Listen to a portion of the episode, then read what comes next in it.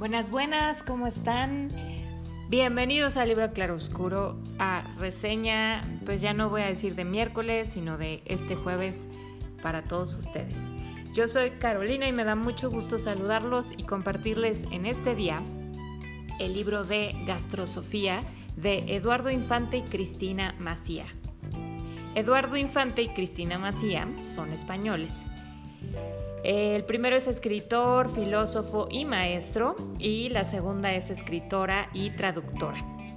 Pues ellos juntaron fuerzas, ánimos e intelectos para entregarnos Gastrosofía, que es sin duda un libro muy estimulante en muchos sentidos. Nos estimula a reír, a pensar, incluso nos estimula el paladar. Eh, como lo define el mismo libro, no es un libro de filosofía y tampoco es un libro de gastronomía, sino de gastrosofía, donde la filosofía y el arte culinario se fusionan para dotarnos de una ciencia con la que sacarle el tuétano a la vida. Ya desde ahí está muy filosófica la definición, ¿verdad? Bueno, pues en este libro se aborda el tema del pensar, mientras se disfruta de un sabor y de un olor, así como de una buena compañía. Y de manera chusca y bastante irrisoria la forma en que muchos filósofos pensaban acerca del comer, del beber y de la compañía. Este recorrido histórico se inicia con Pitágoras y su grave problema con las habas, más grave y serio que su propio teorema. Su animadversión a esta leguminosa lo llevó a la muerte, así como lo oyen. Después continúan con Platón y sus banquetes. Recordarán que hay una obra literaria de Platón llamada precisamente así, El Banquete, que de lo que menos habla es de lo que comió o de lo que bebió, ya que su filosofía era más bien espartana, o sea, austera y frugal.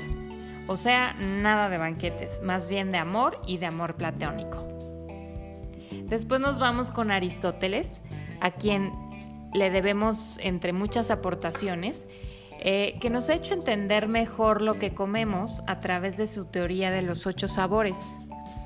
Estos sabores básicos con los cuales eh, se pueden percibir a través del sentido del, del gusto. Tenemos al dulce, que, que lo puede representar la miel, el, el sabor untuoso, que es un, ace, un sabor aceitoso, como el aceite de oliva, el sabor picante, como el del tomillo, no sé por qué lo identifican como picante, pero bueno, así lo pone él, el, el sabor áspero, que, son, que es como el equivalente a los taninos del vino, el sabor ácido, que es como un, un vinagre, el salado, que es como, bueno, pues ya saben, la sal, y el amargo, como la ceniza. Bueno, después tenemos a Epicuro, quien tenía un jardín, un huerto donde cultivaba mmm, hierbas comestibles, y en él se celebraba la vida y la degustación sin restricción. ¿Qué opinarían? Porque después de Epicuro eh, vino toda esta ola de la Edad Media en donde los cristianos se irían al extremo opuesto, donde eh, eligieron más bien castigar el cuerpo y no darle lo que el cuerpo pedía o, lo que, o, en, o para el caso nada de placer. Eh, y no solo en la comida, ¿verdad? Pero también en la Edad Media Eh, también podemos, tuvimos al judaísmo y a los árabes, quien ellos sí que le daban placer al cuerpo en su gastronomía y fomentaban la vida en plenitud.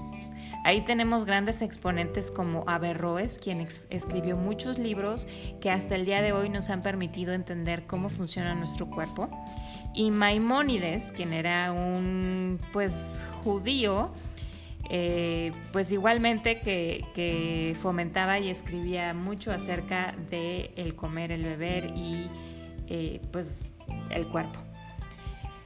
Después vino el Renacimiento, que nos trajo al occidente un refresco del concepto del castigo y reaprendimos a degustar.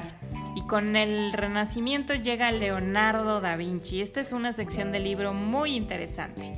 Pues yo no lo sabía, Eh, seguramente ustedes sí, pero yo no, que Leonardo da Vinci, su verdadera pasión era la gastronomía, pero realmente el mundo no la entendió. Él llegó a poner su restaurante, pero mmm, su restaurante era tan artístico y tan extraño que el mundo no lo entendió y tuvo que cerrar y se tuvo que regresar a pintar y a sus obras de arte. Realmente era un genio que hasta en la gastronomía nos aportó. Y en realidad hay mucho que decir acerca del periodo de Leonardo da Vinci. Hay muchos mitos y también muchas historias, anécdotas y muchas otras cosas que son también realidad.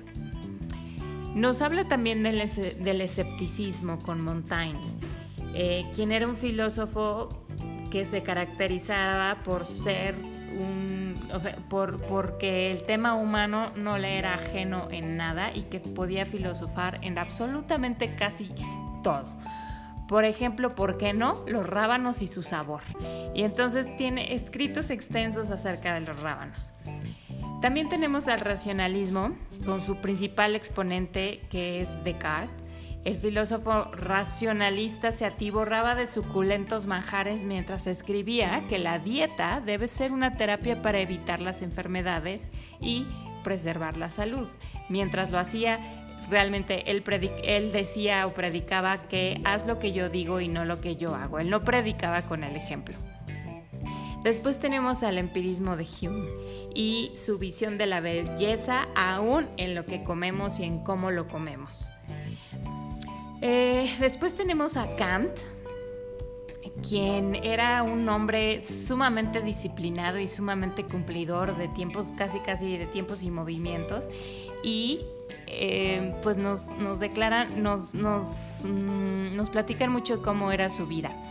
Él se levantaba a las cinco de la madrugada y, de la madrugada y tenía un pues, pequeño desayuno que consistía en un par de tazas de té y una pipa. Después comía y la cena prácticamente no existía.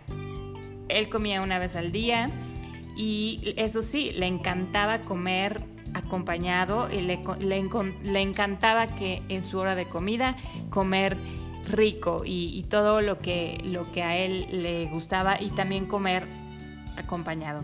Él era un gran este, cre- o practicador de la moderación y del autocontrol, así que dentro de todos los manjares que solía comer en la comida, era también muy mesurado.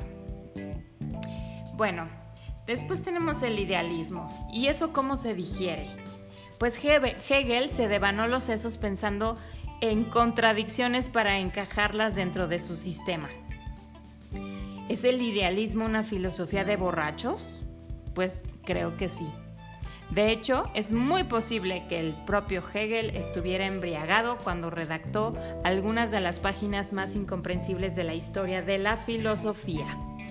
O fumado, no sé de qué fumó. Y si no, que también le pregunten a Marx si el idealismo no es para borrachos, quien además de ser apasionado idealista, era apasionado fo- filósofo y era apasionado bebedor. Y bebedor en serio, de cerveza. Pues aquí les voy a compartir una receta. Ostras a lo comunista, cortesía de Engels, que, quien fue actu- eh, coautor del Manifiesto Comunista junto con Marx. Pues aquí la receta para que la hagan un día de ocio en sus casas.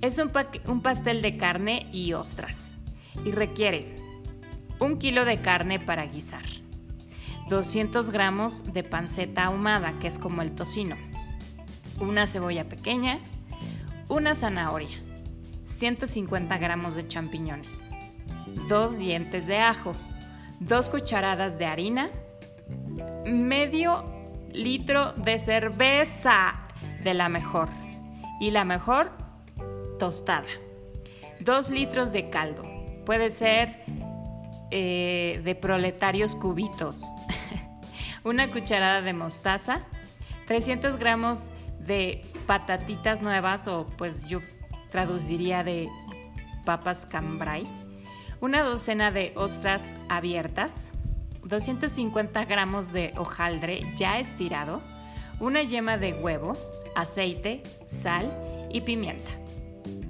Elaboración.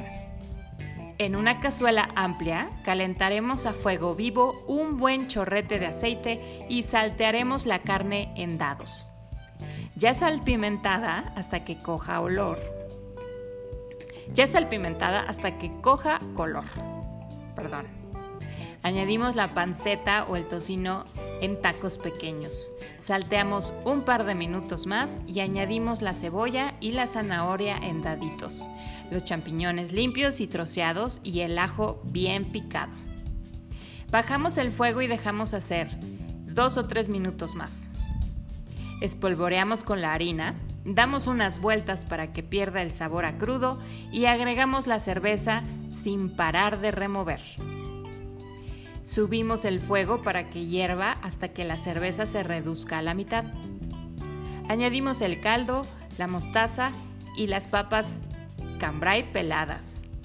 Rectificamos de sazón y dejamos hacer a fuego bajo unas dos horas o hasta que la carne esté tierna.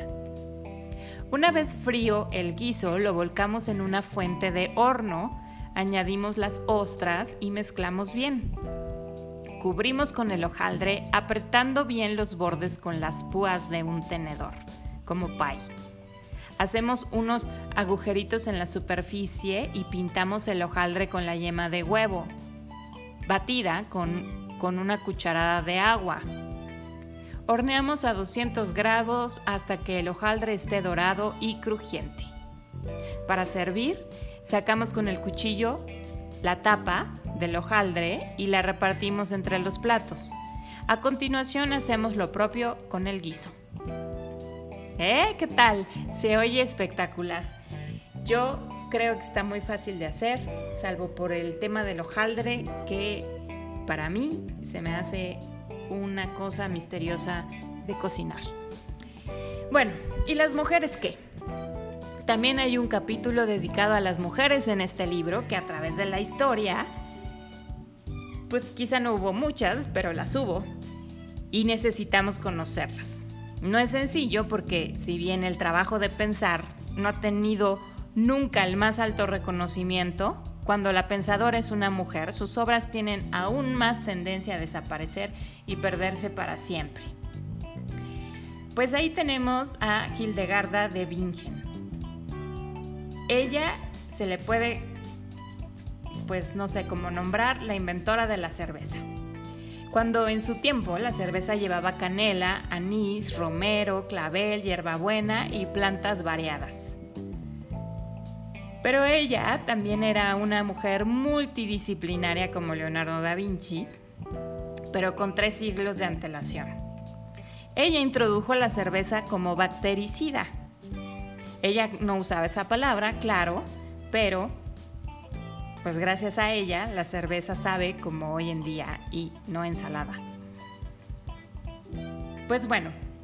También aquí en este libro se le da la cancha a la gastronomía, como ya se los pude demostrar, con recetas eh, fidedignas, claras y tangentes que podemos poner en práctica en cada capítulo y al final un recetario por eh, exponente de cada periodo filosófico, una receta en particular para que ca- cada uno puedas, eh, pues no sé, degustar el, el, el sabor del, del tiempo o del periodo filosófico que estás leyendo. En este libro no hay desperdicio, hay historia, hay filosofía, hay recetas, risas, anécdotas y sin duda será un libro que quieres tener para ser más sabio e inteligente. Pues bien, esta es nuestra recomendación del día de hoy en Libro Claro Oscuro. Esperamos que les guste, que lo puedan conseguir, que lo lean y que si ustedes quieren nos compartan sus comentarios, pero mejor aún, una receta que cocinen de ese libro. Gracias, saludos y hasta la próxima.